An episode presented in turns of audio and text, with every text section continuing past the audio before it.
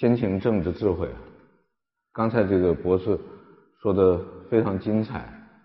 呃，你想怎么说来着？你说中中国智慧的 DNA 就在先秦，对吧？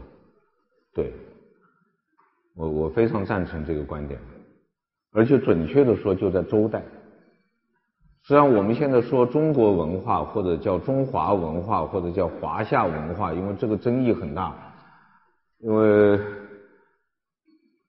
比方说我们在海外，我讲中国文化就他们就老有意见，因为他们已经改变国际了。啊，对，你们是海外学院对吧？这里面有很多这个非中国国籍的同胞哈，嗯，他说我们都已经改变国籍了，都宣过誓了，对人家的国旗宣过誓了，你老说中国文化这个比较麻烦，我们就改成中华文化。一说到中华文化呢，我上次到乌鲁木齐演讲，结果就会发现又有问题。因为我实际上讲的是汉民族的文化，还有五十五个少数民族，所以又改叫华夏文化。改叫华夏文化以后，发现又有问题，他以后他不华夏了，到现在也找不出一个词儿来，啊，那只能是很啰嗦的说中华文化当中的汉民族。中华民族的主体民族汉民族的文化，这个比较麻烦。这种文化的这个基因确实就是在先秦，而且准确的说是在周。因为按照我们现在这个通史的讲法，中国的第一个王朝是夏，第二个是商，第三个是周。但是夏文化呢，现在已经不可考察了，出土的文物非常少。那么商文化呢，我们基本上大致可以推定，它是一个和我们现在讲的这个中国文化差异比较大的。商人呢是一个工商业民族，啊，是个工商业民族，所以叫商嘛。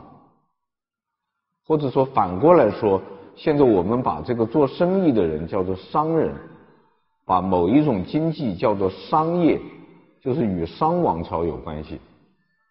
这个不是我的发明，啊，这四川大学一位文字学学家，他他提出来的。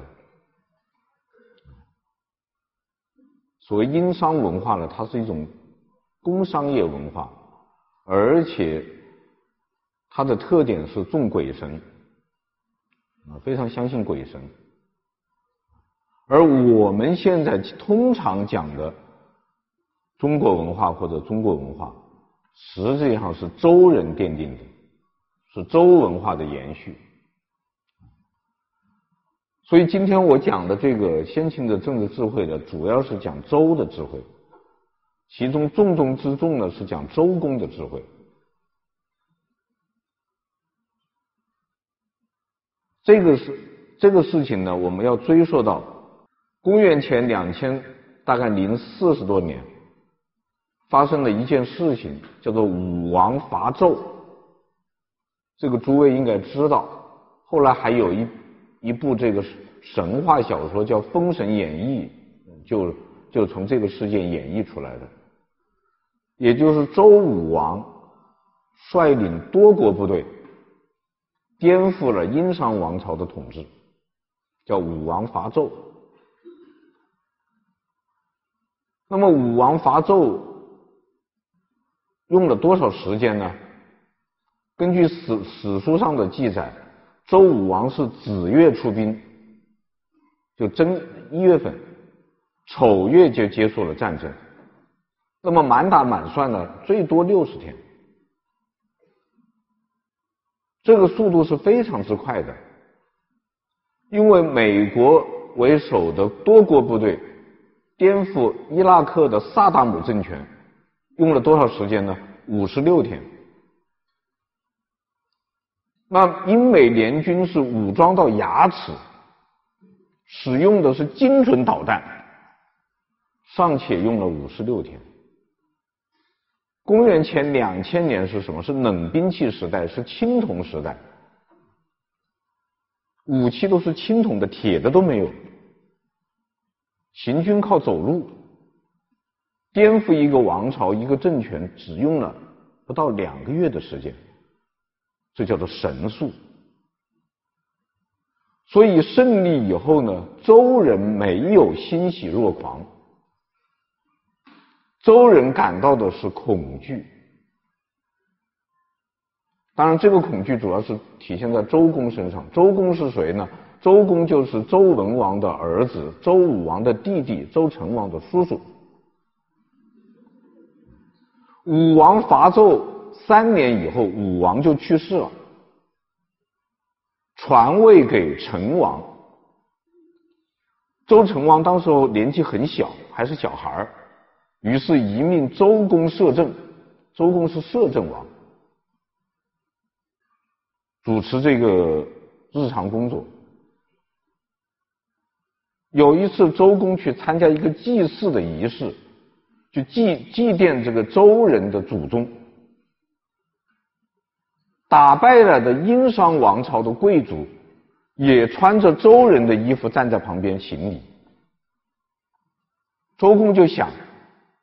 一个民族，一个政权，怎么这么快就没有了呢？那我们周人建立的这个新政权，会不会很快也没有了呢？我们的子孙后代会不会也像他们一样，将来穿着人家的衣服去拜人家的祖宗呢？他感到很紧张。这个时候，周人就表现出一种非常难得的理性精神，就是我们中华智智慧，我们先秦政治智慧第一个体体现出来就是理性精神。这个理性体精神体换体现为什么呢？忧患意识。所以孟子后来才说：“生于忧患，死于安乐。”而改革开放三十年多多年后的今天，我觉得我们民族，还有今天在座的各位成功人士，还有今天在座的各位企业家，我知道今天有很多很成功的企业家，有很多很成功的民营企业家，啊，我觉得大家都非常重要的是要有忧患意识。不能被胜利冲昏头脑。中国这三十年发展太快了，我们对中国改革开放三十年的态度，就是一则以喜，一则以忧。一方面为我们民族的和平崛起，啊，为为我们祖国的和平崛起，为我们民族的伟大复兴，我们感到高兴。另外一方面，真的是三十年发展太快了。很容易冲昏头脑的，这个时候特别需要忧患意识。那么周公当年他体现出的忧患意识就在这个地方。我这么快胜利，那就意味着我很快会失败；我这么快上台，就意味着我很快会垮台。那他就要弄清楚殷商王朝为什么那么快垮台了。直接的原因很简单。就是周武王率领多国部队向殷商王朝的国都进军的时候，殷纣王派到前线的这个御敌部队前途倒戈，什么意思呢？就走到最前面的那些军队啊，遇到周武王的部队以后，他不打，调转枪头去打殷纣王。那么你看，这两军相遇，第一，最先锋部队掉过枪头了，后续部队的也调转枪头，最后是殷纣王派去打周武王的部队，变成了周武王打殷纣王的先锋部队。所以他胜利非常快，这是直接的原因。那这是直接原因。那么周公就要讲，周殷纣王的部队为什么会反戈一击？得出的结论是，因为殷商王朝不得人心，大家都不拥护他，他的军队都不拥护他。好，那么下来又要想再想一个问题：殷商王朝为什么不得人心？周公又得出结论来，因为他们不把人当人。不把人当人，人民就不拥护他。那么好，又要往下问：殷商王朝怎么个不把人当人？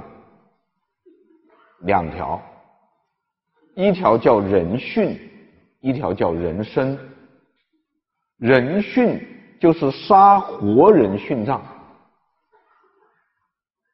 啊，一个贵族死了以后，杀很多人去陪葬，这叫人殉。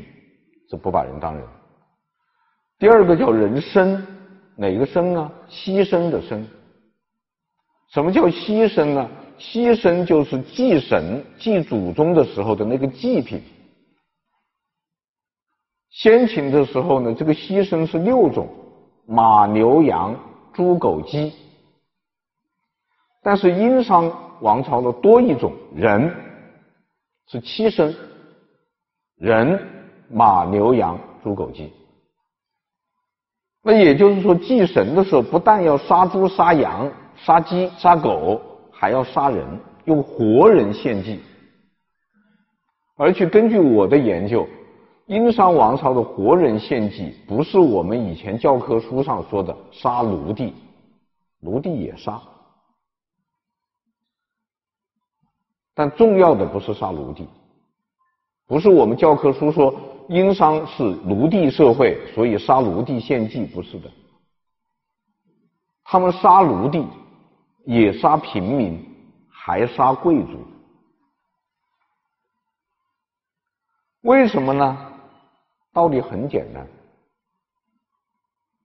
就是他们为什么要在祭神的时候要献祭？是。给神送红包是做交易，神啊，我请你吃吃吃肉，你呢给我点好处。这个传统延续下来，就是我们今天的请客吃饭，是吧？中国人是世界上最喜欢请客吃饭的民族，人来了要接风，人走了要践行。求人家办事儿，红包要送，饭也得吃。只只送红包不吃饭，就只有交易没有交情，以至于中国人会出现这样的现象。作品由评书吧网站搜集整理，请您继续收听。想啊，就是哪天你打个电话。给朋友说：“哎，兄弟，我们吃个饭吧。”他马上会本能的问你：“有事儿吗？”他说：“没没事儿，没事儿，吃什么饭啊？”吃饭就是有事儿。那么你跟有事儿要求神，你要请神吃饭。牺牲就是请神吃饭的那个饭。那么吃什么呢？看这个事儿大小。对不对？事情很小，吃碗阳春面就可以了。那事儿很大，满汉全席，海参、鲍鱼、鱼翅、牛仔骨、鹅肝，那你办办事儿大，你就这么请。所以，如果一旦请神办的事儿大，杀鸡不够，杀狗不够。杀猪不够，甚至杀牛杀马都不够，要杀人。如果事情特别特别重大，杀奴隶也不够，杀平民也不够，必须杀贵族。贵族值钱呐。对不对？我杀一个贵族，就等于上了佛跳墙了，这规格就上去了。一个人是殉，一个人生，你说殷商王朝得杀多少人？那么这么杀杀人，就不得人心。而且殷商文化的特点，它是重鬼神，每件事他都要问鬼神，所以他不停的在杀。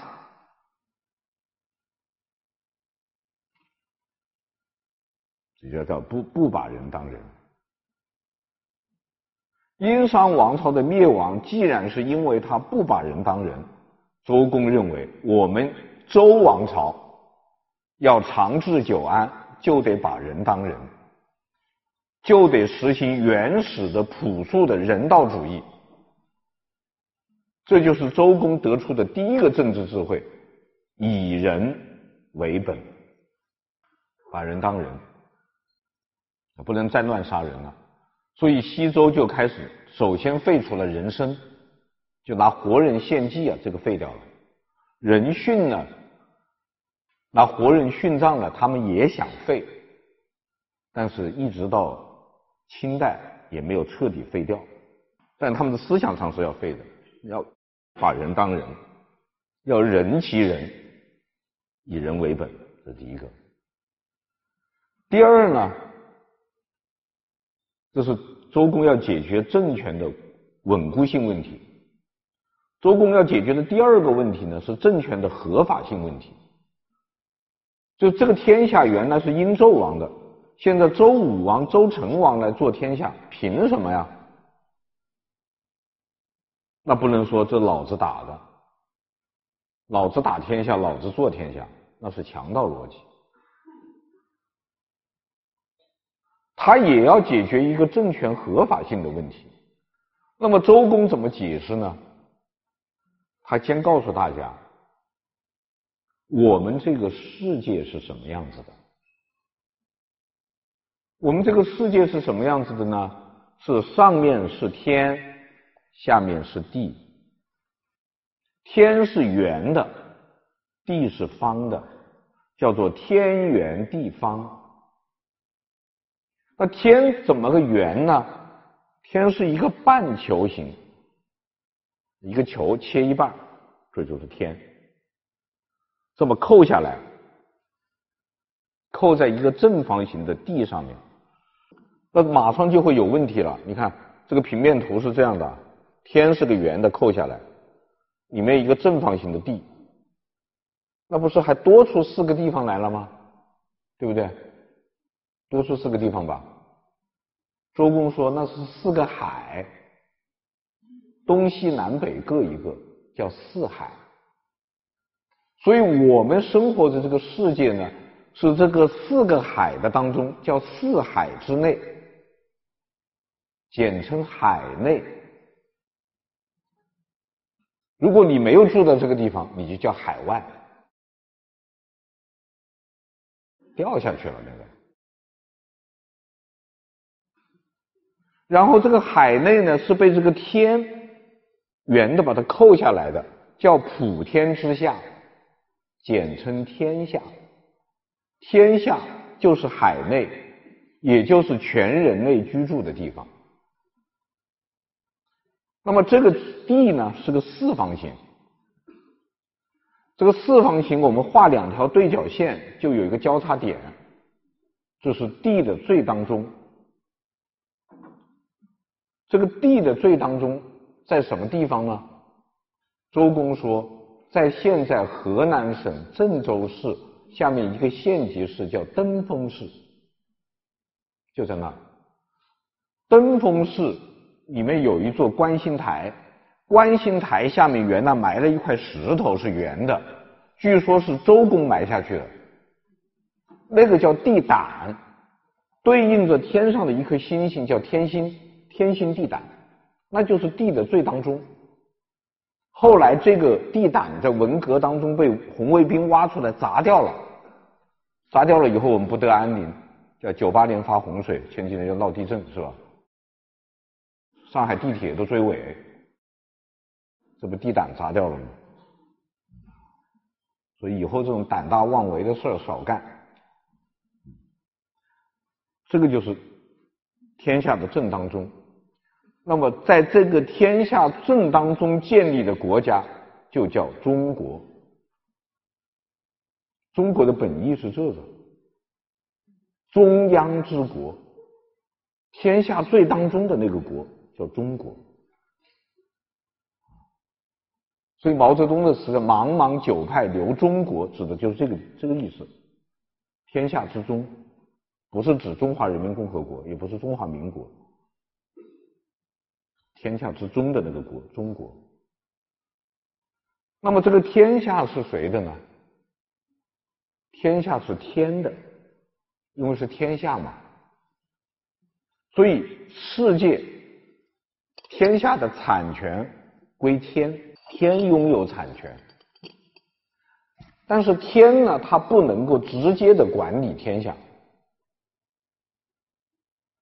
因此天把治权授给一个人，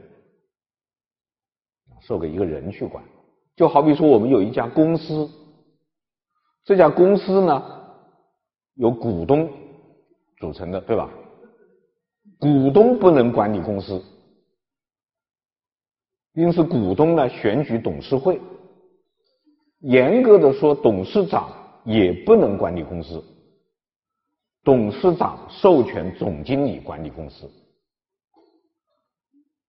天就是董事长，做天下的人就是总经理。这个人叫天子。为什么叫天子呢？因为是他是天的儿子。他是天的儿子，天授权天子管理天下，这个授权就叫天命。天命。所以一到后世啊，历代天子都要说他是得到了天命，叫真命天子。那小太监出来宣旨的时候，一打开都是奉天承运。皇帝诏曰：“奉天承运的什么意思？就是本总经理受到天董事长的授权，这叫天命。那么，如果这个董事长不合格呢？不，不是总经理不合格呢？总经理不合格呢？革命。革命的全文是什么呢？革除天命。”革和除是拿掉，就是把天的授权拿掉，就叫革命。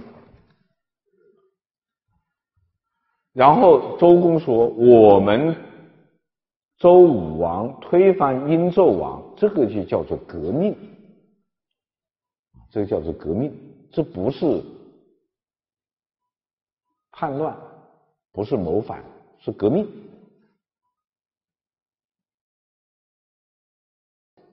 天授权天子管理天下，这个授权就叫天命。天命。所以一到后世啊，历代天子都要说他是得到了天命，叫真命天子。那小太监出来宣旨的时候，一打开都是奉天承运，皇帝诏曰。奉天承运的什么意思？就是本总经理受到天董事长的授权，这叫天命。那么，如果这个董事长不合格呢？不，不是总经理不合格呢？总经理不合格呢？革命。革命的全文是什么呢？革除天命。革和除是拿掉。就是把天的授权拿掉，就叫革命。然后周公说：“我们周武王推翻殷纣王，这个就叫做革命，这个叫做革命，这不是叛乱，不是谋反，是革命。那么天命和革命的标准是什么呢？”周公说是道德，谁有道德，天就授权谁当总经理。比方说大禹治水，大有功德于人民，天命于夏，所以禹的儿子就做了天子。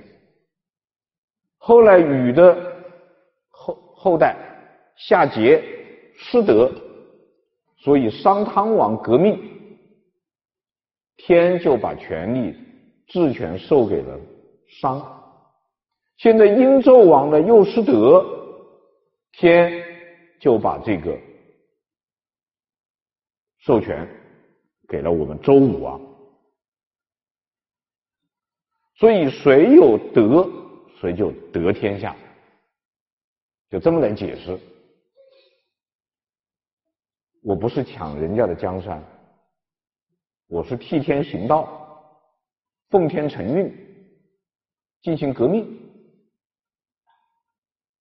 但是这样一来呢，他就逻辑的得出了第二个结论：既然我们的政权是靠有德而获得的，那么我们要治天下就得怎么办呢？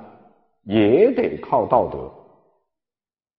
这就得出了周公的第二个智慧：以德治国。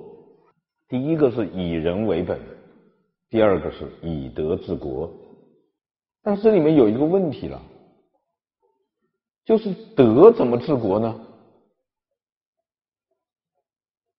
这个道德怎么能够去治国呢？道德是不能治国的。如果要以德治国，你就把道德，你就得把道德变成一种可操作的东西。这个东西是什么呢？就是礼，礼貌、礼仪的礼。礼是什么呢？中国传统文化当中的礼，实际上就是等级秩序。它要解决的是一个资源的占有和财富的分配问题。那你现在讲清楚，我们这个天下是天的，对不对？是天的。那我们这天下人怎么样来占有资源和财富呢？你不能说大家分，那不可能。要按理来占有和分配，因此要把人划成三六九等，要划出等级来，划出等级来。先划三等，贵族、平民、奴隶，这是三等。三等，贵族里面又分四等：天子、诸侯、大夫、士，分四等。然后来分配资源，来分配财富。那么这个分配资源、财富的依据叫什么呢？叫做名，名分。名分是什么？名分就是我们现在最喜欢讲的规格啊。比方说，开会了，谁坐主席台，谁坐下面啊？按名分来。坐在主席台上，谁坐中间，谁坐旁边啊？按名分来。那我们现如今的办法就是官本位嘛。官最大的坐这儿，前面放个牌子，写两个字“首长”。官小一点的写名字放两边，左朝右穆，这左右按次序摆。交大好像要校庆了，是不是啊？告诉你们，麻烦大了啊！那主席台怎么做呀？反正我知道，我们厦大校庆的时候，主席台上摆这个旗卡。摆了四十八个小时，它不好整，是吧？这个很麻烦啊。党的系统、政的系统，这俩系统了，这俩系统还好办，他他他们他们官场上他们有规矩的，是不是啊？要是市委的领导来了，按市委常委的排名来排呗，对吧？排完了市常委的领导以后，再排不是常务常委的副市长，再排不是常委的人大副主任，再排不是常委的人大政协副主席，他他有一套摆。但是学校麻烦，我除了这些来宾以外，我还有部队的，啊，都麻烦了吧？我们学校搞军训，经常有部队的首长要来，往哪搁？兄弟院校的校长怎么排？还有外国的校长，什么哈佛啊、斯坦福啊，他又没个行政级别，是吧？他私立大学，他是副省级还是正厅级啊？弄不清楚啊。然后呢？今天说这个来，明天那个说不来，后天他又来了，那个牌子挪过来挪过去，挪过来挪过去，他得四十八个小时。这礼呀，礼就是管这个用的。再比方说，我们请客吃饭，是不是大陆和台湾的规矩不一样？台湾人来了很不习惯。我们大陆是主人坐正当中。台湾是客人坐这个地方，我们是主人坐这儿，主宾坐这儿，以右为上，主宾坐这儿，其他的人再按级别、面子大小，怎么怎么做啊？这办公室主任坐在最最最对面那个地方，他埋单的。然后上菜倒酒，从主宾开始，再到主人。再到主陪，顺时针方向旋转。有些服务员不懂事，乱倒，逆时针方向完蛋了。逆时针方向那是向遗体告别，因为那个那人已经死了嘛。你要再跟他见一面，你不得逆时针吗？这都是礼呀。所以周公就用这个办法来分称分称，把人分成三六九等，然后等级越高的，占有的资源越多，分配的财富也越多；等级越低的，占有的资源越少，分配的财富也越少。这是礼。但是这种制度很显然的是不平等的。因此是让人不爽的。当然，坐在这儿人很爽，坐在那个坐在那个地方的人他不爽。没有位置坐得站着的更不爽。那人里面人就不舒服啊，不舒服他就要闹事儿，社会就不稳定，而稳定是压倒一切的，要维稳啊。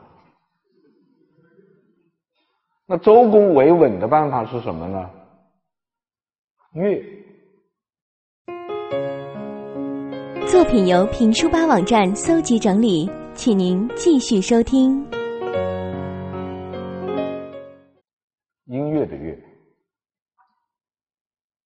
它维持秩序的办法是礼，维持稳定的办法是乐。乐有两个读音，一个是音乐的乐，一个是快乐的乐。而按照周公的解释呢，音乐让人快乐，快乐要像音乐。那么音乐有什么特点呢？音乐是乐音的运动形式。就音乐这种艺术啊，是由乐音组成的。什么是乐音呢？乐音就是一个组织，一个音组织里面的音，就是。一旦一种声音它能够纳入一种组织，它就是乐音。比方说哆瑞咪发嗦拉西哆，哆瑞咪发嗦拉西哆，这是一个音的组织。在这个组织当中，每个音之间是有关系的。关系是什么呢？关系是哆是哆的振动频率的两倍。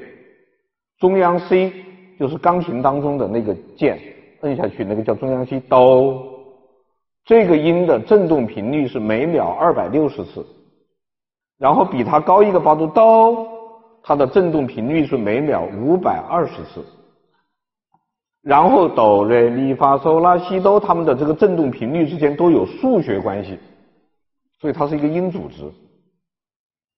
那么这个乐音有什么特点呢？第一，乐音和乐音的高度是不一样的，哆瑞咪发嗦拉西哆，它的高度不一样，这叫音高不同。第二个，它的长度是不一样的，哆哆，这叫音长不同。第三，它的强度是不同的，哆哆，这叫音长音强不同。第四，不同的发声体发出的同一个乐音，它的色彩是不相同的，叫音色不同。那个小提琴哆，钢琴咚，它的音色不同。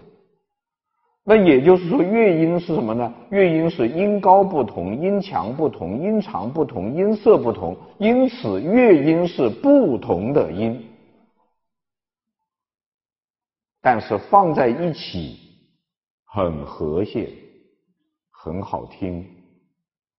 我们这个社会就像音乐，每个人是不同的音，你是哆，他是瑞，他是咪，他是发，他是嗦，不一样。但是我们组成社会要和谐，怎么样和谐呢？你是哆，你就坐在那儿。我是都，我坐这儿，就和谐了啊！坐好自己的位置，别乱坐，然后大家在一起很快乐，和谐社会。这叫做以乐保证和谐。所以周公的智慧是什么呢？以人为本，以德治国，以礼维持秩序，以乐保证和谐。那么他做到了没有呢？在西周前期做到了。西周前期确实是构建了一个和谐社会，而且创造了一种礼的文化啊，一种礼的文化。中华文化，中华传统文化就是礼的文化。啊，现在还有很多人，包括一些新儒家，非常推崇这个东西。它有没有它的优点？有它的优点。啊，彬彬有礼，礼和乐高度的和谐。比方说春秋的战争，春秋时候的战争是很讲究礼仪的，彬彬有礼的战争。它有好多规矩。第一个，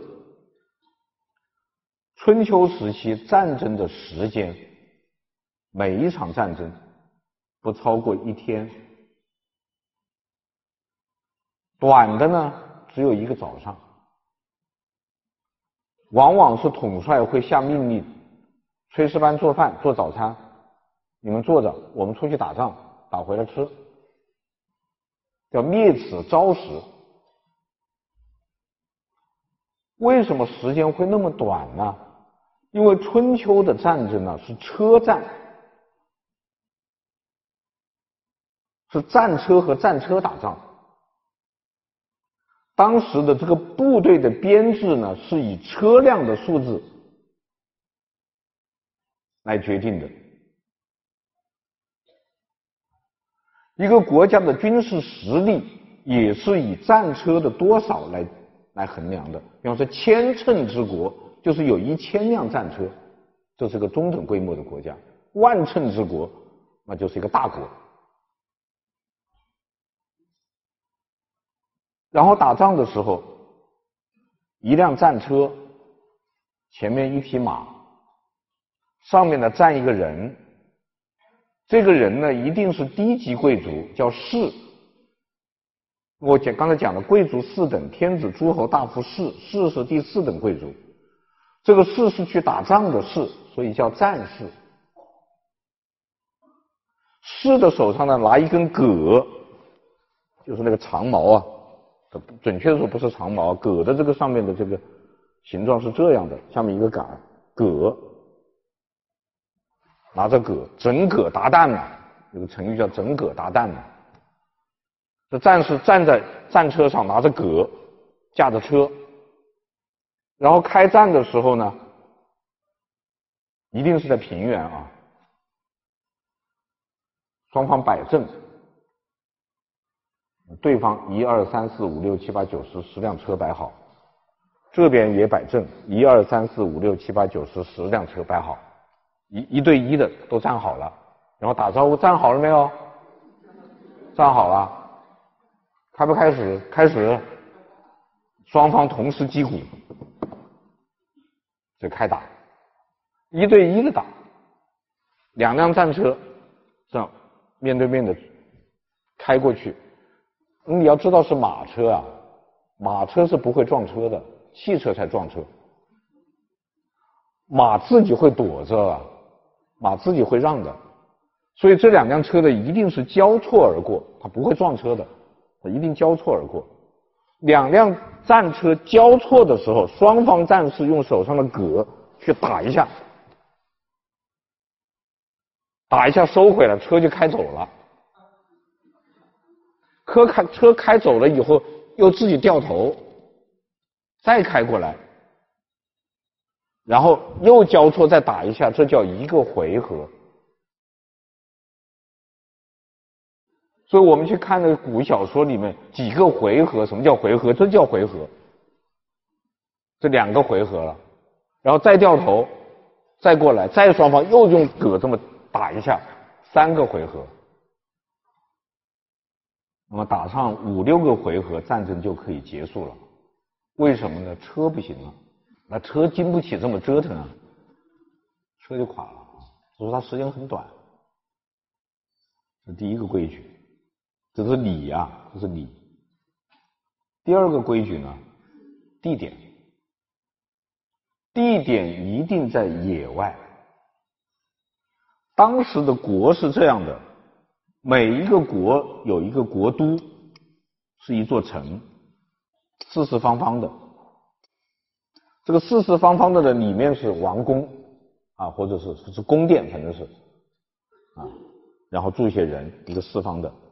这个四方的城外面呢，叫郊，城郊是干嘛的呢？是做买卖的，所以也叫市。后来这个城和市合并了，叫城市。城市这个词是城和市合起来的，城是城市是市，是郊是市。然后郊之外的叫野，野是什么呢？野就是两个国家的边境线。这个边境线当时呢是要挖沟的，要在边境线上挖很深的沟，灌上水，这叫做界河。然后把挖沟的土呢堆在两边，再在这个土上面种上树，这个叫做封。封的这块地方呢叫做疆，边疆的疆。所以一个人如果官做得很大，叫封疆大吏，就指他有一有有当时诸侯国那么一块地盘，封疆啊。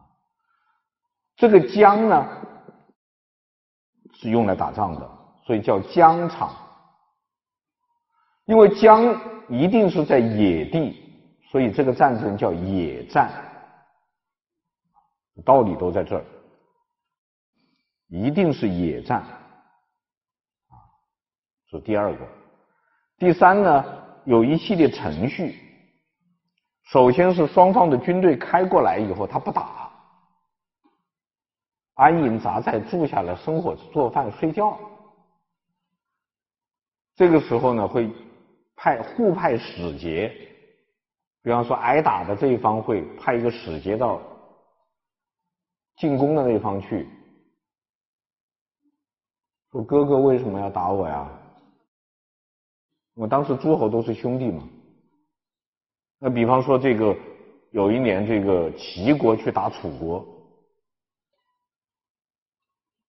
没道理的。那楚国就派一个使节过去到齐国的军队里面去，说了这样一句话：“君居北海，寡人居南海，风马牛不相及。”什么叫风马牛不相及呢？风就是春天里雌性动物发情以后散发出的特殊气体，它随着风传播，所以叫风。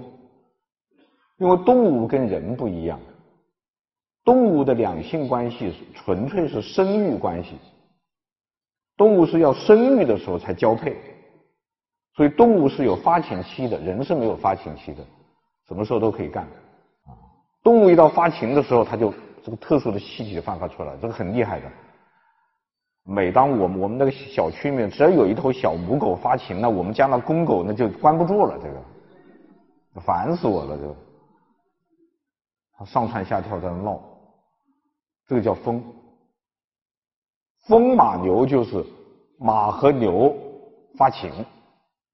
什么叫风马牛不相及？君君居北海，就是齐国的国君，你老人家住在老北边。齐国的国都在哪呢？现在山东淄博。寡人居南海，寡人就是楚国的国王的谦称。寡人的意全文是寡德之人。啊，我这个缺德的人呢，住在老南边。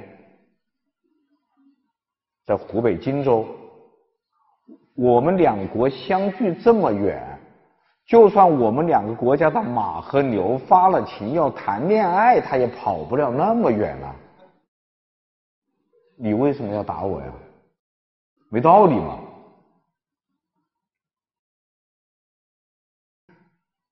君居北海，就是齐国的国君，你老人家住在老北边。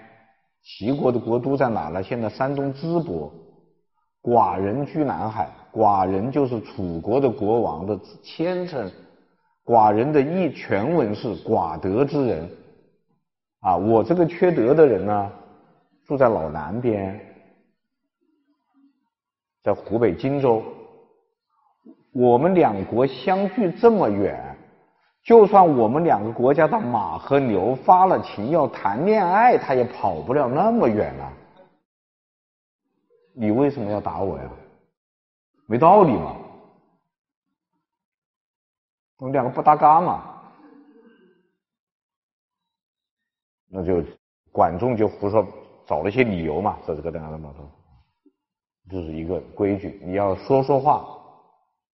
然后呢，这个使节是不能杀的，叫两国交兵不斩来使，杀不得的，放回去。然后说那就，那是那这意思就是一定要打喽。然后他会很很客气的说，比方说他下战表的时候，他会这样说：敝国的勇士，因为吃饱了撑的，非常仰慕贵国的勇士。想跟贵国的勇士呢进行一场角斗的比赛，请问可不可以？他实际上是老子要揍你了。外交辞令啊，这外交辞令都是靠不住的。当年日本人轰炸珍珠港，英国的丘吉尔首相给日本人宣战，怎么说呢？自从光荣的大日本帝国皇军。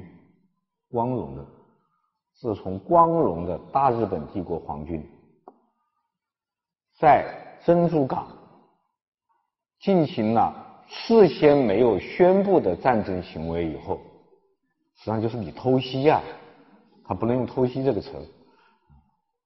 根据大不列颠与北爱尔兰王联合王国政府与美利坚合众国政府之协议。贵我两国既已处于交战状态，特此奉告，顺治崇高的敬意，您诚挚和忠实的朋友温斯顿·丘吉尔。其实就是小日本，你敢打我美国哥们，老子揍你！他就是这个话，那是他外交辞令啊。啊，这我们要想做个比赛，你看可以吗？那就这个接受挑战的一方就会说，那就请贵国的战士，这个磨好你们的武器，准备好你们的鼓锤，明天早上见。他得这样礼仪，然后第二天两国交兵的时候，车队排好是吧？一对一的站好。这时候又有个规矩，叫不鼓不成列，就是得得等人家站好，不站好你不能进攻。人家队都没有站好，你去打人家，这是小人啊，这很可耻的。大家都站好，站好了没有？站好了，可以开始吗？开始了，好，开始。啊，不鼓不成列。第三条规矩呢，不从伤。我不是刚才讲吗？两国交兵，他是车是这么错过来。打一下嘛，如果你这一下把对方的战士打伤了，好了，你们两个的战争就结束了。这个受了伤的这个呢，回到军营去疗伤。这个胜利了的战士呢，自己把车开回去，坐旁边歇着，看大家打。啊，你不能说你你你再加入进去，你你不能了，你必须退出。这叫不从伤。啊，不能伤人家两次。再下一条规矩呢，叫不擒二毛。什么叫二毛呢？就是花白头发的人，有白头发又有黑头发又有白头发，这叫二毛。不是在网上发帖子那五毛啊，二毛。也不是上海那个流浪的三毛，二毛。这个呢是不能抓他的，因为他是老人，要回去让他养老。打败了让他回去。啊，还一条规矩，不逐北，就是敌人如果打不赢了逃跑，你不能追，追也可以，只能追五十步。这个打败了的敌人跑到第五十一步就进了安全区，啊，你们就只能拜拜了。所以有个成语叫五十步笑一百步。五十步笑一百步，这个成语呢是孟子说的。孟子的意思是这样的：一个人打败了仗当逃兵，跑五十步也是逃兵，跑一百步也是逃兵。那一五十步的人有什么资格嘲笑一百步的呢？这是孟子的原意。但是孟子是战国时代的人，春秋的时候五十步是可以笑一百步的。因为跑五十步你就安全了，你跑一百步干什么呢？你不傻吗你？是吧？春秋的时候曾经有过这种事情，晋国就山西那个晋啊，和楚国打仗，结果晋国打败了，跑，楚国的军队就追，五十步以内嘛，还可以追嘛，哎。发现其他的战车都跑掉了，就有一辆战车不动。他不是一对一的追吗？那楚国这个战士就把车停下来，下车去，走过去，说：“哥们，你怎么不跑了？”晋国的战士说：“车坏了。”楚国的战士说：“那我帮你看看。”哎呀，你这个地方没弄对嘛，你把这个地方弄一弄，调一调。调调可以走，那个晋国的战士调一调，哎，车真的能走了，又往前跑。楚国这个再回去上车再追，追了两步，那个前面的车他又停下来了。这个追的人又停车又下去又帮他修车子，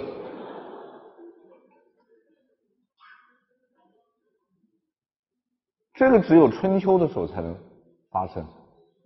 是吧？现在听着可笑，而春秋早期、春秋晚期都不行了。那为什么呢？就是因为周公的智慧。周公第一以人为本，第二以德治国，第三以礼维持秩序，第四以乐保证和谐。总体上说是和谐社会。所以打仗也客客气气，彬彬有礼，啊，彬彬有礼。但是这个事情到了战国的时候就维持不下去了。那么战国的时候为什么维持不下去呢？这样一种好的现象到战国完全没有了。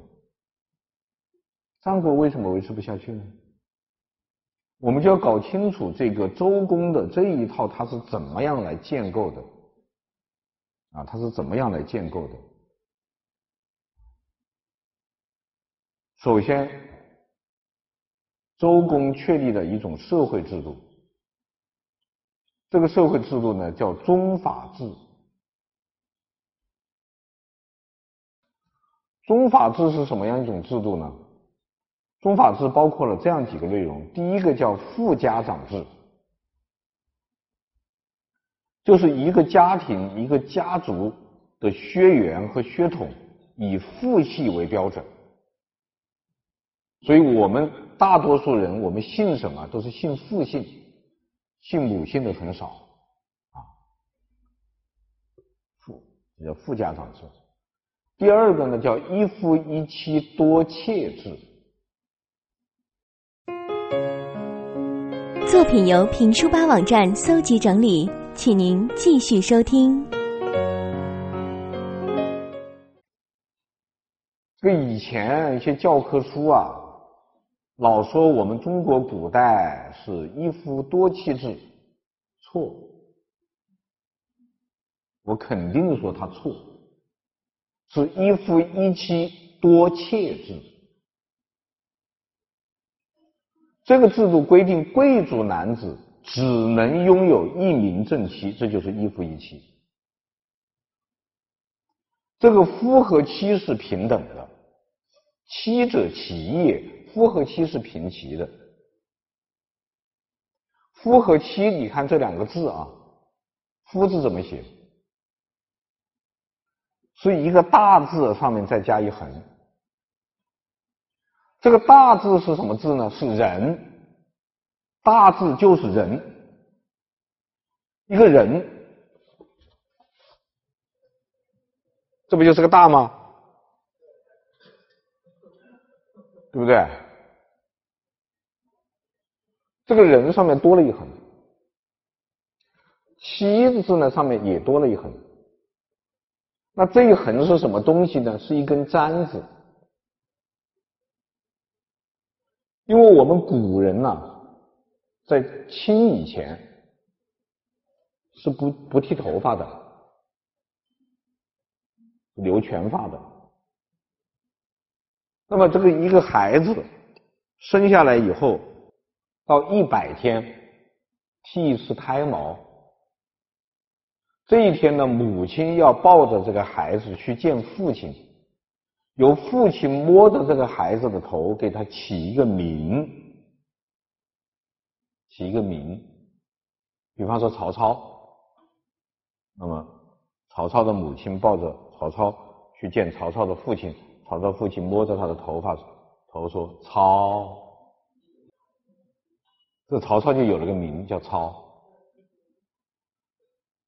然后头发就开始长，长长了以后，从当中分齐眉毛往两边梳，这叫做毛，铜毛，然后再长长了以后往两边盘，男孩子盘成野兽的角叫种角，女孩子盘成。树的枝丫，女孩子的头发是这样的形状，叫丫头。丫头的来历就是这样的。这样，男孩长到二十岁，女孩长到十五岁就成年了，举行成年礼。成年礼的时候，把头发总起来盘，盘到上面，修梳成一个髻，然后插一根簪子。这个时候，这个男孩就变成夫了。知道吧？他大写的一个人，什么插了一根簪子，他就是夫。所以古汉语里的丈夫是成年男性的意思，不是一个女人的老公。不管他结不结婚，他都是丈夫。如果他很男人，就是大丈夫。丈夫就是成年男子，因为他加加了这根簪。女孩呢也是盘起来，也加一根簪，这个时候她就变成了妻。为什么呢？因为男大当婚，女大当嫁。周代的规矩，男孩二十岁，女孩十五岁就要结婚了。在你盘头发的同一天结婚或者订婚，啊，他就变成妻了。这样的夫妻就叫做结发夫妻。结发夫妻不是把老公和老婆的头发绑一块儿，是自己把头发盘起来插了簪子，这个时候结婚的。结发夫妻，同时这个时候要请嘉宾给他取一个字。比方说曹操到了二十岁，他父亲就要请个嘉宾来说：“我的儿子叫操，你给他起个字。”嘉宾说：“孟德。”因为操是秦操嘛，所以孟德嘛，道德的德嘛。啊，所以不要有不当联想。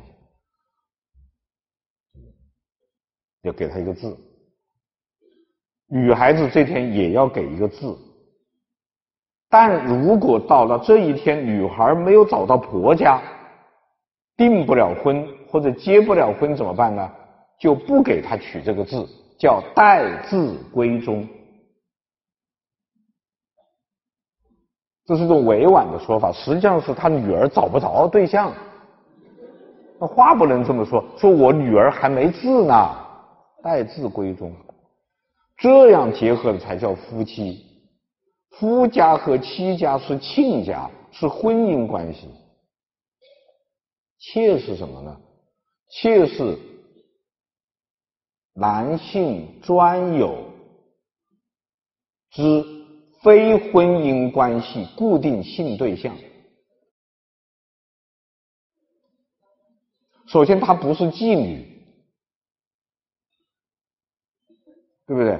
她只能跟一个男人上床，她不是妓女，但她又不是夫妻关系，所以她是妾。夫妻关系一定是父母之命，媒妁之言，明媒正娶，开正门，八抬花轿抬进来，然后拜天地，这是夫妻。妾就说不清楚了。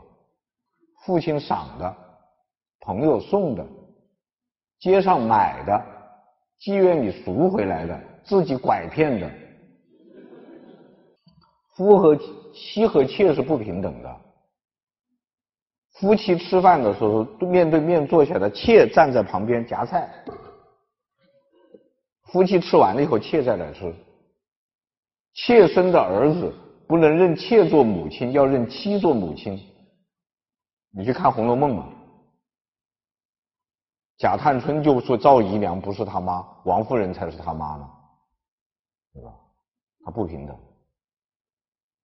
那么从理论上讲，一个贵族可以有一名正妻，若干名非正式配偶，但是专有的性对象。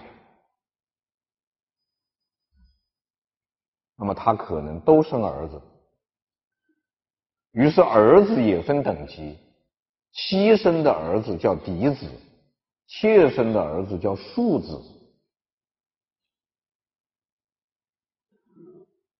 而妻生的儿子呢又分两等，等级最高的叫嫡长子，就是妻生的第一个儿子。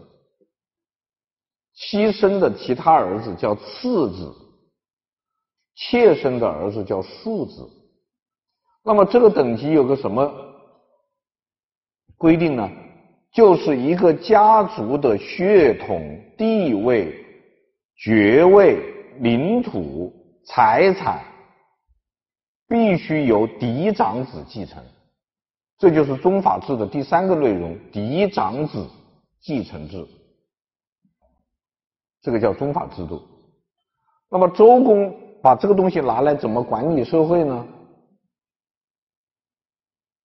首先，他向大家宣布，周武王是天的嫡长子。周武王是天的嫡长子。所以他做天子，他拥有天下。那么周武王的那些弟弟们呢？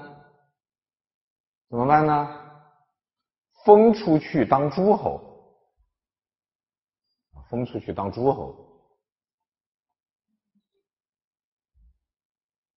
那么周武王的这个天子之位呢，由周武王的嫡长子继承，这就是周成王。所以周公呢不能当天子，他只能当周公，因为他不是嫡长子。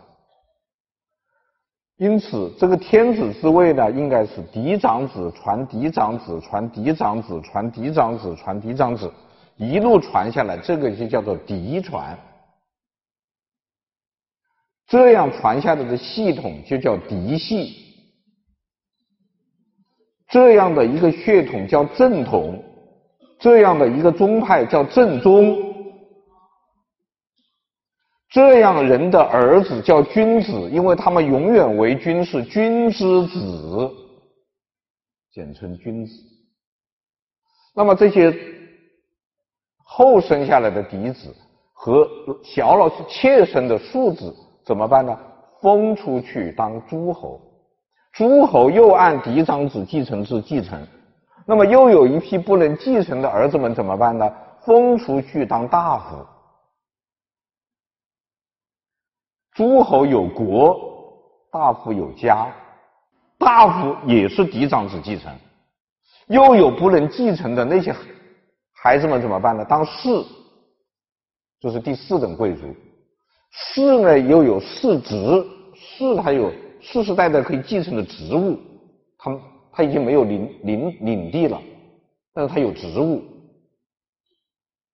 啊，比方说当个科长啊什么的，他永远当科长，他也嫡长子来当科长，那他当不上这个科长呢，那些孩子怎么办呢？就变成了庶人。庶人的宗派就叫小宗，小中的人就叫小人。这君子小人是这样的关系啊。也就是说，这天下是个什么样子呢？天下是一个总公司，总公司的董事长是天，总经理是天子。国是分公司。分公司的董事长是天子，总经理是诸侯，然后是家，家的董事长是诸侯，总经理是大夫。三级所有，层层转包，这就叫封建制度，明白了吗？因为你封一个国以后，要在国境线上挖沟种树，这叫做封。然后派一个人去做国君，这个叫做建，合起来叫封建。只有这个时代才是封建社会。秦始皇以后就不是封建社会了，秦始皇以后的制度就不是封建制度了。说秦汉到明清是封建社会，这是胡说。这个教科书我再三呼吁，非改不可。这不能再这样说下去了，那就另外找个说法。封建就到春秋为止，战国都不是了。这它是这样的一个制度。那么这样一个制度，它靠的是什么呢？靠的是血缘，靠的是血缘关系。而你这样一代一代的传传传传了到那十几代以后，血缘关系就非常淡薄了。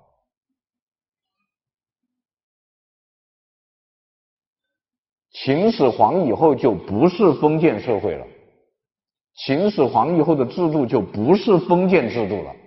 说秦汉到明清是封建社会，这是胡说。这个教科书我再三呼吁，非改不可。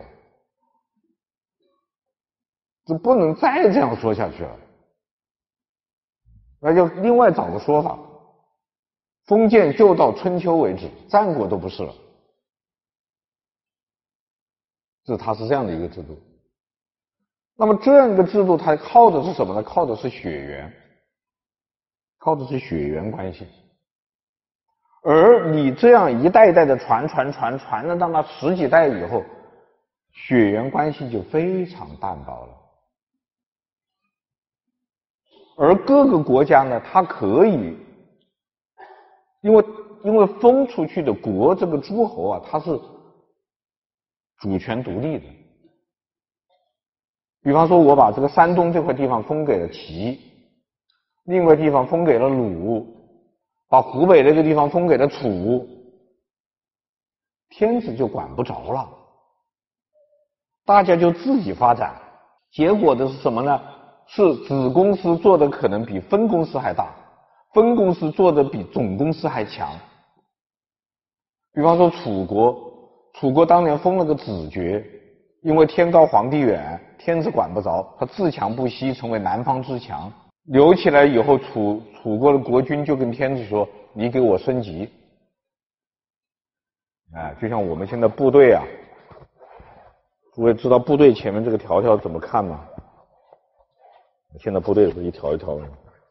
我告诉你们啊，一条杠的连排，两条的营，三条的团，四条的师，五条的。军六条的大军区，七条的中央军委。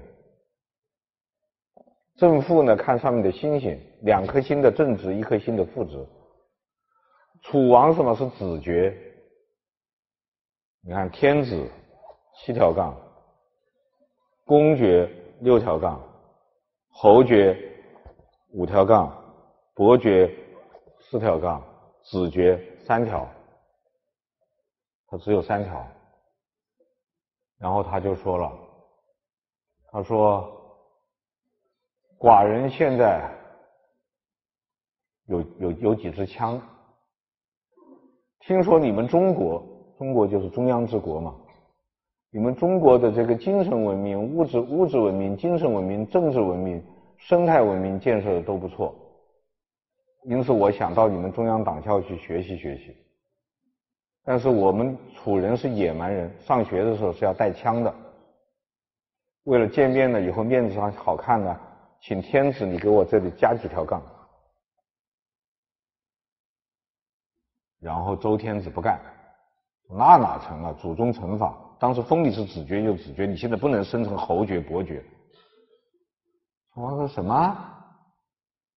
那我自己封，我封七条。他称王，这就是乱嘛。乱了以后的结果是，大家都不讲规矩，大家都不讲秩序，大家都不讲礼仪，大家也都不讲道德，都使坏，互相使坏。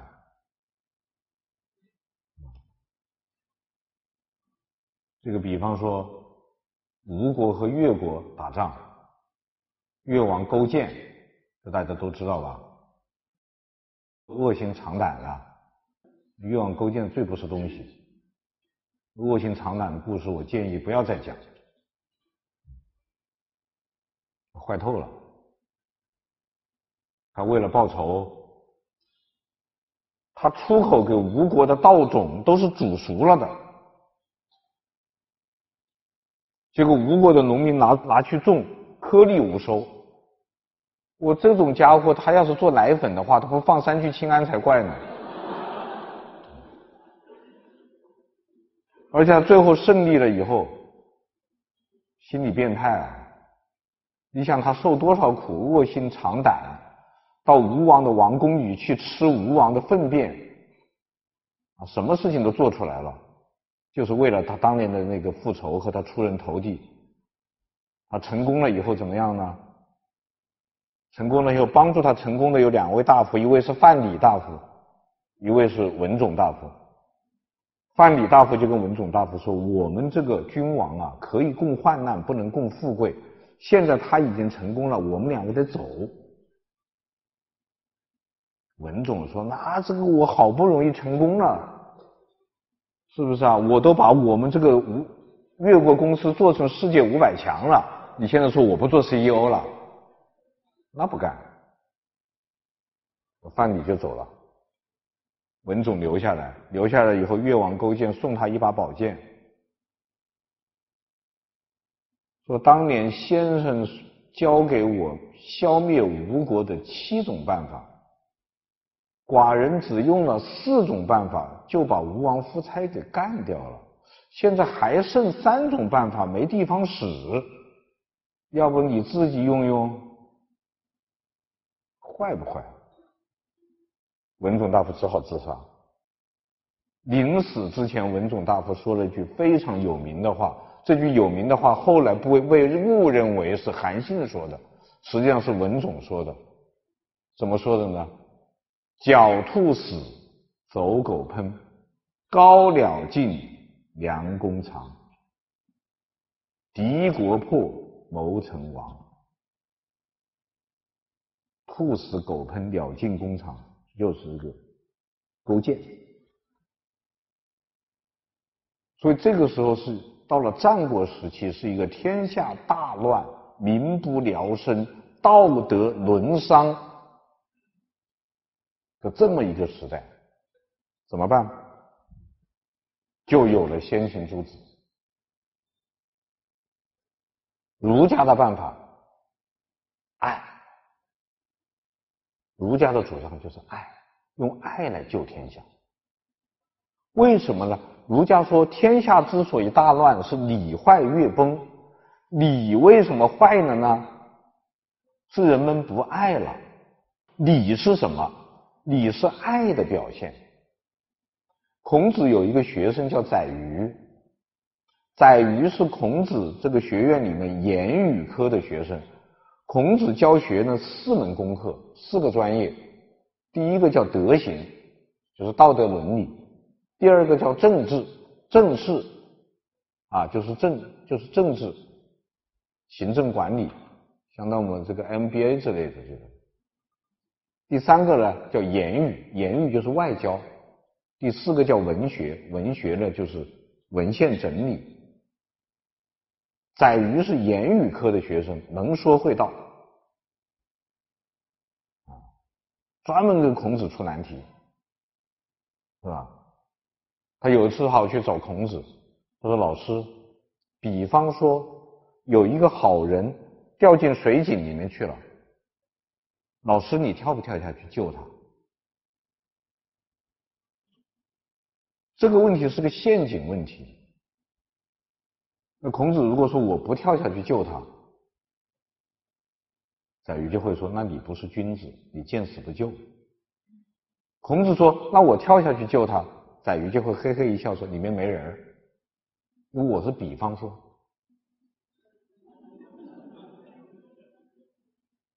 那就像很多女孩喜欢问男孩的问题：“你爱我吗？”如果我和你妈都掉水里去了，你先救谁？告诉你，男人，你千万不要回答这个问题，你回答怎么都是错。你说，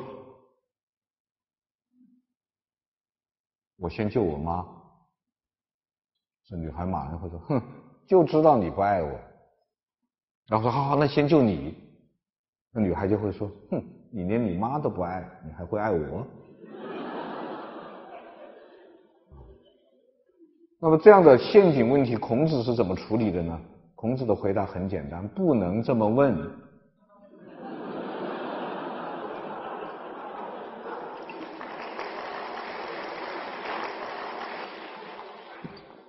什么叫比方说有个人跳下去了，掉下去了，是真有一个人掉下去呢，还是没有呢？你先把它弄清楚了，是不是有一个好人掉下去了？再说了，就算是一个好人掉到井里去了，也不一定我们要跳下去，我们可以打幺幺零嘛。这宰鱼就这样的，他有时又去问老师，说老师三年之丧，这时间太长了吧？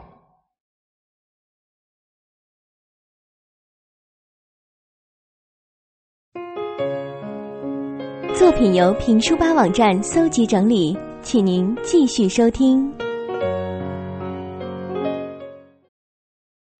那我要解释一下三年之丧。三年之丧呢，是对父亲的，主要是对父亲的，啊，对父亲的，就是说一个人的父亲死了，那么这个人要怎么样呢？第一要服斩炊，什么叫斩炊呢？就是用粗的生麻布做的丧服。古人呢是没有棉衣的，棉花是从印印度进口的。我们周代的时候是没有棉的，中国是不产棉的。那我们衣服的面料是什么呢？两种，一种叫帛，就是丝绸；一种叫布，就是麻，就是麻布。麻衣呢是平民穿的，丝绸是贵族穿的。所以，我们古代把没有官衔的人叫布衣，啊，普通人叫布衣。穿的麻布的衣服，麻衣呢又分两种，生的和熟的。最好的就是细的熟麻布，最差的是生的粗麻布。那么展吹呢，就是要穿生的粗麻布。生的粗麻布是个什么模样呢？请大家想一想，麻袋，就是你爸爸要是死了，你就找一块麻袋来披身上。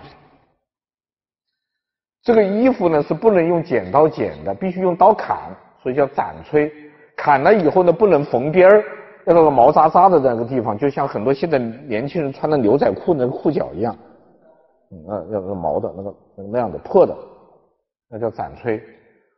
穿在身上，啊，穿上这个东西以后呢，必须腰间绑一根草绳。意思就是说，父亲死了，我非常悲痛，吃不下饭，因此裤子提不起来了，拿根绳子拴着，手上还要杵一根棍子，意思是父亲去世了，我吃不下饭，身体非常虚弱，我站不起来了，这种棍子就叫哭丧棒，啊，然后缠一块白布在头上，穿上这样衣服叫披麻戴孝，披麻戴孝的期间呢，不能吃细粮。大米白面是不能吃的，只能吃玉米面啊！玉米那个时候没有啊，啊，就只能吃粗粮啊。这个啊，不能吃荤腥，不能饮酒，不能听音乐，不能过性生活。多长时间呢？号称五年、三年，实际二十五个月。为什么是二十五个月呢？因为二十四个月呢是两年，二十五个月就三年了嘛。哎，所以你要知道，我们中华文化的最大的特点之一就是它它很会打折扣，啊，很会打折扣。二十五个月号称三年，叫三年之丧。那么 载瑜就跟他老师说，父母亲是这样，母亲去世以后。去世的时候，如果父亲也去世了，也是三年，但是那个衣服不一样啊，衣服不一样，衣服要好一点，面料要好一点，是粗的熟麻布，是缝边的啊。母亲穿的是那个，母亲去世穿那个。如果父亲母亲去世的，父亲去世也去世的，也是三年，也是二十五个月啊，也叫三年之丧。那么载瑜说，老师三年这个时间太长了。那孔子就说：“那你说多长时间合适？”载瑜说：“一年就够了吧？一年四季嘛，一年够了。”然后孔子说：“载瑜啊，你的父母亲去世还不到三年啊，你就吃细粮啊，你就吃鱼肉，你就饮酒，你就听音乐，你觉得你心安理得吗？”你心里好过吗？载瑜说：“我心里很好过啊，我很自在啊。”那孔子说：“安则汝为之。你觉得很好过，你去过好了，我管不了的。所以以德治国没有用的，孔子连学生都管不了的，还治国。”我载瑜出去了，孔子就在房子里生闷气。说三年之丧，天下之通丧也。普天下都是三年嘛，为什么要三年呢？三年来免于父母之怀，就是一个小孩子要长到三岁以后，父母亲才不抱在怀里了。正因为父母亲抱了我们三年，所以父母亲去世以后，我们要守丧三年作为回报。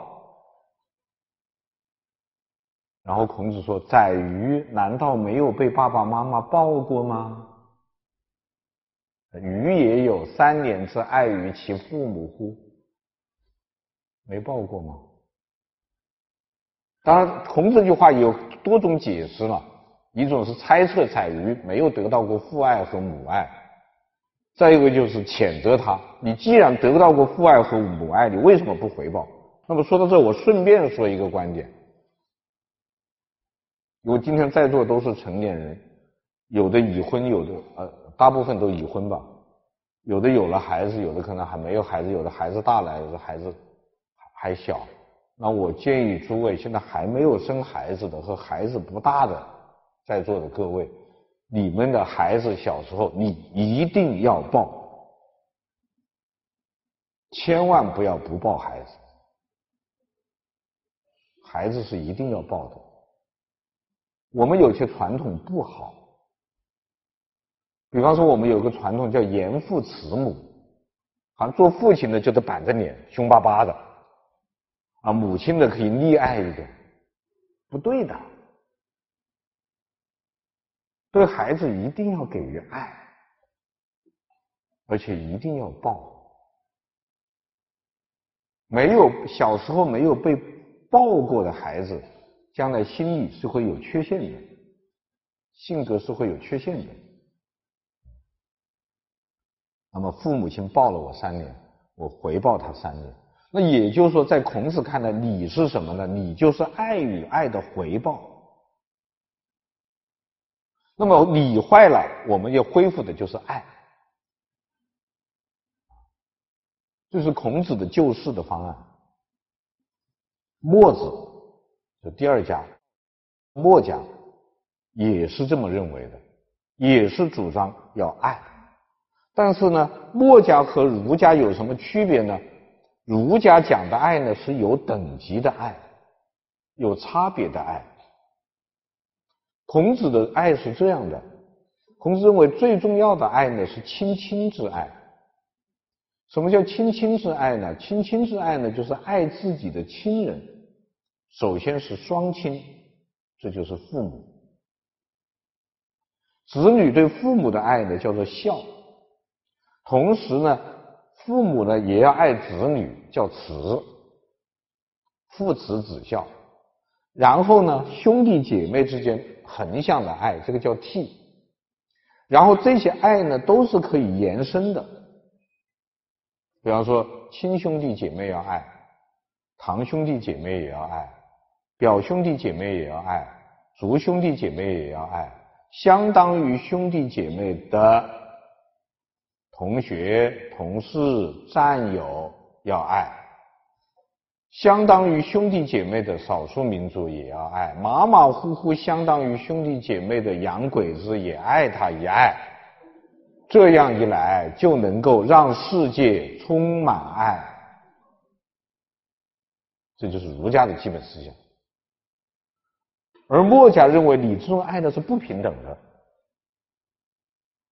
啊，是不平等的爱，对吧？你最。少的爱给了洋人，然后再多一点给了我们海外华人，再又多一点给了少少数民族，一步步推下来，你给的最多的爱，按你的说法是给了父母，实际上是给你自己。你最爱的人是你自己，你不过没说出来而已。最爱你自己，然后爱自己的父母、自己的兄弟、自己的姐妹、自己的子女。最爱你自己，所以要主张平等的爱，完全一样的爱。那么这个呢是墨家的这个观点，后来孟子来批判他的。孟子说：“你怎么可能做到爱邻居的孩子就像爱哥哥的孩子，爱哥哥的孩子就像爱自己的孩子？你做不到。能做到的是什么呢？老吾老以及人之老，幼吾幼以及人之幼。我首先爱自己的父母，然后想到别人的父母也需要爱。”我首先爱自己的孩子，然后想到别人的孩子也应该爱，这就很不错了。你怎么可能做的一模一样？那么墨家就说了，怎么不一样呢？孩子不就是孩子吗？孩子都是一样的吗？你们儒家不是主张爱民如子吗？爱民如子就是儒家的观点。儒家认为官员就是父母官，老百姓就是子民。所以要爱民如子，但是现在呢，我们的领导干部都喜喜欢倒过来说，说我是人民的儿子。那个周立波的那个节目，不知道你们看过没有？周立波不是说吗？说有一个贪官，有一个人叫许宗衡，深圳市市长许宗衡最喜欢说我是人民的儿子，最后发现是个贪官。所以周立波说：“我求求你们不要再说你们是人民的儿子好不好？你们是人民的儿子，人民要给你压岁钱的呀。再说了，人民养个儿子容易吗？养一个抓进去一个，养一个抓进去一个，养一个抓进去一个。当然，大多数都没有抓进去，还没有被抓进去。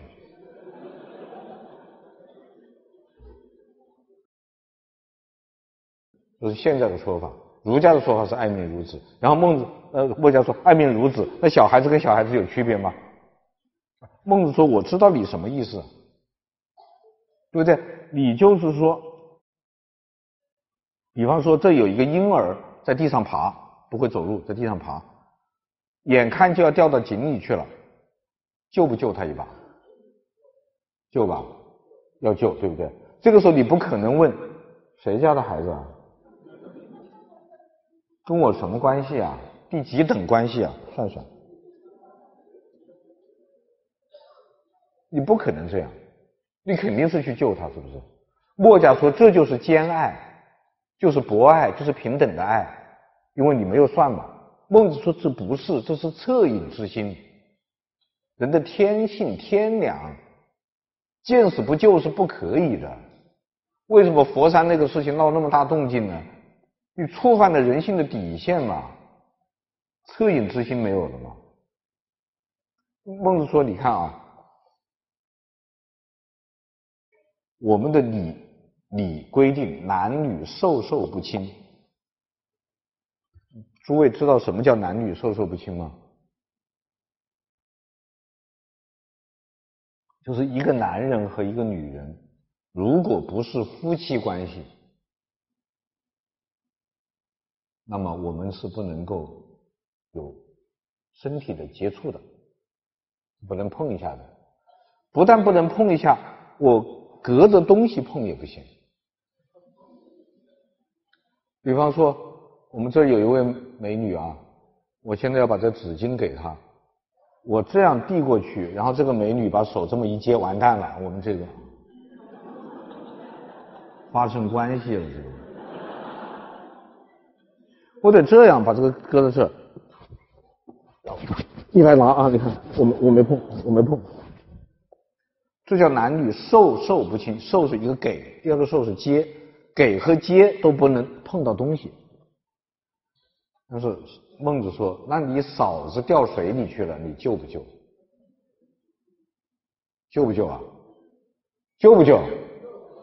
对，救嘛！你不能说嫂子啊，男女授受不亲啊。”你现在水里漂着，我叫我哥去，这不可以。所以孟子说：“嫂溺而不援之一手，是才狼也。”你嫂子都快淹死了，你还在讲他妈你的男女授受不亲，你是畜生。但是你不能够因为这回你拉了嫂子一把，你就拉着嫂子的手向大家宣布：你看。我爱嫂子，就像爱我老婆，不可以。所以你只能说老吾老以及人之老，幼吾幼以及人之幼，你不能说妻吾妻以及人之妻，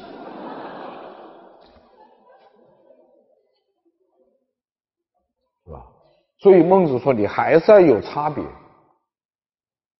也就是说，儒家和墨家都主张爱，但儒家主张有差别的爱，墨家主张无差别的爱，这是他们的分区别啊。他们的区别，因为儒家是封建主义，墨家是社会主义，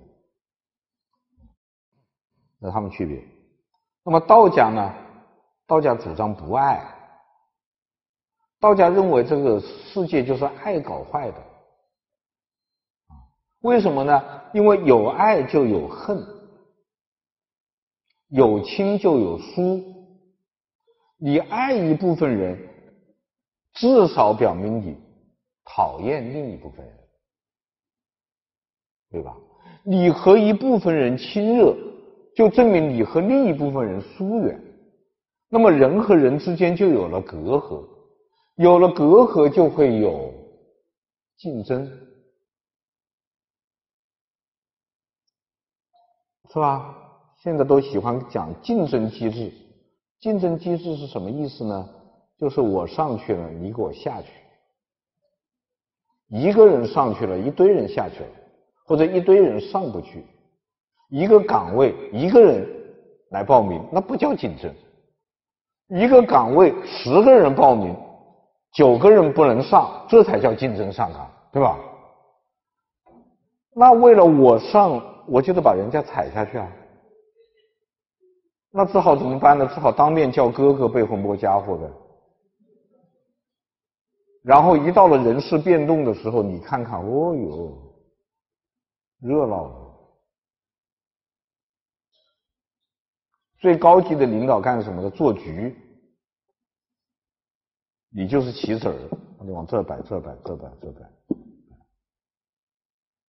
有些地方紧张到常委会讨论人事的问题的时候，所有的常委都不敢上厕所，就怕自己一上厕所，他们就表决了。表决结果是下去就是你，谁让你上厕所？就是很紧张啊。那么有了竞争，就有了斗争；有了斗争，就有了战争；有了战争，就天下大乱；天下大乱，就人心大坏，一塌糊涂，是吧？社会到了今天这个地步，就是因为你们儒家和道家讲爱嘛。所以救世的方针就是不爱，不爱不是恨，不爱是没感觉，也不要爱，也不要恨，也不要想，啊，大家最好没心眼，没心没肺，能吃能睡，人类最美好的社会就是这八个字。所有人都能吃能睡，没心没肺。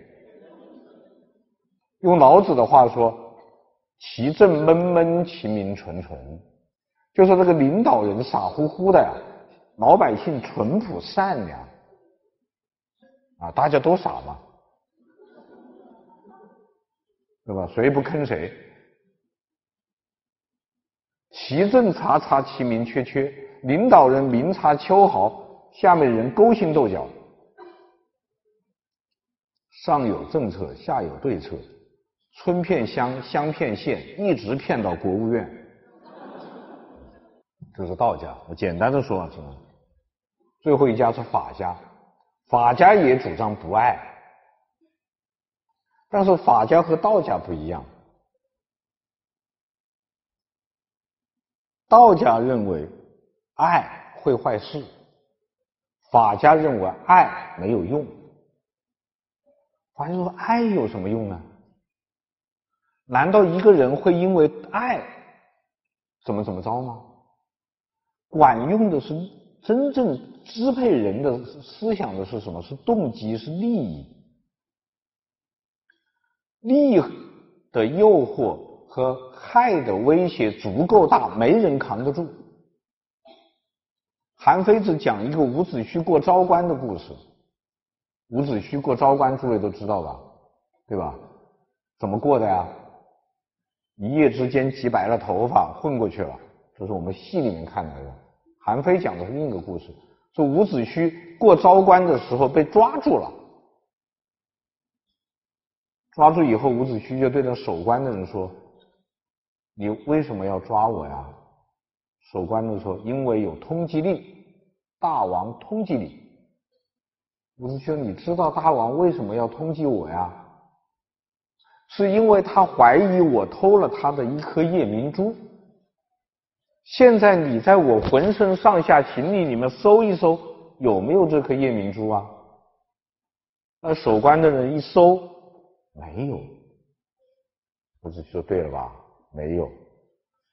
现在你把我抓回去，回到国都面见大王。”大王向我要这颗珠子，我又没有，对吧？你搜过了嘛？我没有嘛。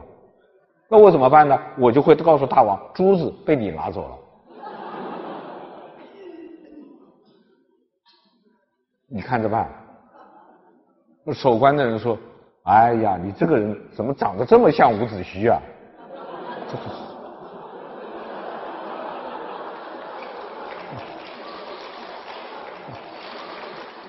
这是爱嘛？爱管什么用啊？对不对？他说你韩非说秋收的时候，地主亲自送饭到田间地头，爱农民吗？不是的，农民吃饱以后多割麦子。农民吃完以后确实拼命干活割麦子，爱地主吗？不是，他割一亩地是一亩地的工钱。所有人都是为了利嘛。哪里有爱呢？对不对？宋国有一对个体户，做小买卖的个体户，每天晚上祷告，那老婆就说：“神啊，保佑我老公啊，平安无事啊，每天挣一百块钱，挣一百块钱，挣一百块钱。”时间长了以后，她老公就说了：“这个女人，你傻呀你！我们这不向神要钱吗？要多少不是要？”怎么每天就要一百块钱？你不能多要一点？他老婆说：“你才傻，你以为我真傻呀？告诉你，你每天挣一百块钱，我们夫妻两个就过个平安日子。你要当真每天挣一万块钱，你还不拿去包二奶？你以为男人有钱就变坏？老婆控制男人最好的办法，就别让他的钱多。”够过日子就够了，哪有什么爱？都防着呢，爱有什么用？那上海要建建设文明城市，呃，都要市市民不要随地吐痰。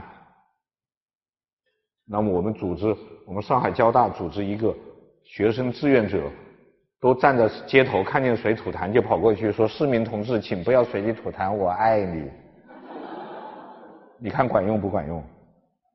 你如果出台一条规定，谁要是吐随地吐痰，发现了以后，让他把这痰吃回去，你看他土不土？所以法家说爱是没有用的，对不对？爱有什么用？有用的是什么？有用的是法律，是制度。人是靠不住的，制度才靠得住。所以法家在国外被翻译为技术与行政管理学派。对，所以诸位如果要学管理的话，可以多读一些法家。但是我提前打招呼，那里面全是阴谋诡计。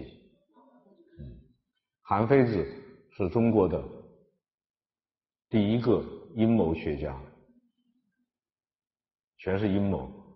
他告诉你怎么防老婆，怎么防孩子，怎么防部下，啊，一大堆，嗯，啊，一大堆。他说：“一个国君最需要防范的人，就是你的老婆和孩子，因为你这利益太大了，是吧？那个利益是什么？王位啊！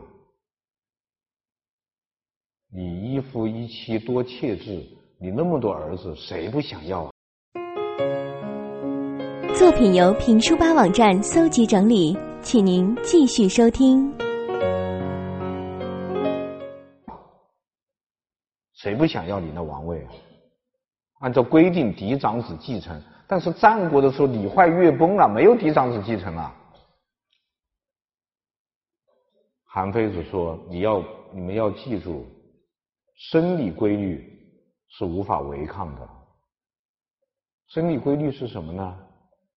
女妇人三十而色衰，就是一个女人啊，到了三十岁啊，看不得了，不堪入目。”因为周代的规矩，十五岁结婚嘛，十五岁就算订婚嘛，十六岁结婚嘛，十七岁生儿子嘛，生到三十岁，跟确实跟那母猪也差不多了。所以诸位不要紧张，我说的是战国两千多年前，现在女子三十岁。花蕾绽放嘛，真的，正好的时候呢，大好时光，别紧张哈，就是六十也别紧别别紧张，嗯，这是生理规律。男人呢，丈夫五十而好色不衰，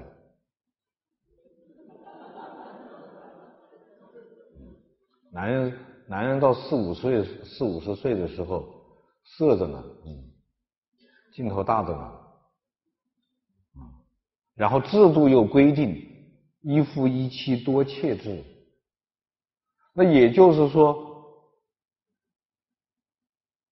你看女子十五岁嫁人对吧？男子二十岁，那么假设一个国王二十岁的时候，他的王后呢是十五岁，那么等他这个国王五十岁的时候，他的王后是多少岁呢？四十五岁。三十岁都看不得了，四十五岁呢，那更看不得了。这个时候，这个国王可以呢，可以再纳妾，再来一个十六岁的，对不对？然后这个十六岁的也要跟他生儿子，那他就会喜欢这个小儿子，因为喜欢小老婆而喜喜欢小儿子，因此他有可能把王位传给小儿子。王位一旦传给了小儿子，他的大老婆和他的大儿子就什么都没有了。这个时候就会怎么办呢？母子二人就会合谋，我们唯一的出路就是干掉那好色的老家伙，而且非常方便，吃饭的时候往里放点东西。是不是啊？洗澡的时候别让他澡从澡盆里出来，睡觉的时候找根绳子把他挂屋梁上，都可以吗？很方便吗？你是老婆孩子吗？近在眼前吗？再找医生开个证明吗？而且韩非说确实有故事啊，对不对？楚成王就是这么死的呀。楚国有个国王叫成王，他就是因为喜欢小老婆的小儿子，要废太子。太子他太子叫商臣，后来的楚穆王。商臣去跑自己找找自己老师，说老师说我得到消息，父王要废太子，老师我该怎么办？老师说接受这个事事实，然后让你弟弟当国王。你的你在你弟弟手下当一个大臣，你做得到吗？太子说：“我做不到。”那么他老师说：“那你移民加拿大，做得到吗？”太子说：“做不到。”老师说：“那只有第三个办法，发动宫廷政变，杀掉你的父皇。”抢班夺权，你自己当国王，做得到吗？他说做得到，然后就冲进宫里去，跟他爸说：“老爸，你不仁，休怪我不义。”就把他老爸干掉了。所以韩非得出结论是什么呢？以妻之亲，子之近，犹不可信，其余无可信矣。老婆孩子都是信不过的人，你说还有信得过的人吗？天底下，所以千万不要相信别人，人是靠不住的，靠得住的只有自助。所以我说，法家有以韩非为代表的法家是直面惨淡的人生。韩非子不动声色地把人性当中的恶。淋漓尽致地揭露了出来，这是法家的意义所在。但是，请大家记住，他开出的方案是有问题的。就是法家虽然主张制人靠不住，制度才靠得住，这是对的。但是，法家的设计的制度是不好的。啊，法家设计的制度是不好的。啊，所以我们现在回过头来看先秦诸子，看先秦政治智慧。应该是一种什么态度呢？第一，应该总揽全局，不要吊死在一家树上，应该把所有各家的思想都看一遍，然后取其长，去其短，扬长避短，优势互补。这个事情呢，我就今天没有时间讲下去了啊。这个我，我有两本书可以推荐给大家看，一本是上海文艺出版社出的《先秦诸子百家争鸣》，我把这个整个的这个诸子的观点全都讲了啊。这本书呢，字数多一点，三十万字。如果不耐烦看那么多字，还有一本书，广西师大出版社出的《我山之石》。这个最适合没有时间读书的人读，而且那个字数少，只有十二万字，数价钱也便宜一点，只有二十几块钱，啊，那么以上就是今天我要讲的主体部分——先秦政治智慧。谢谢大家。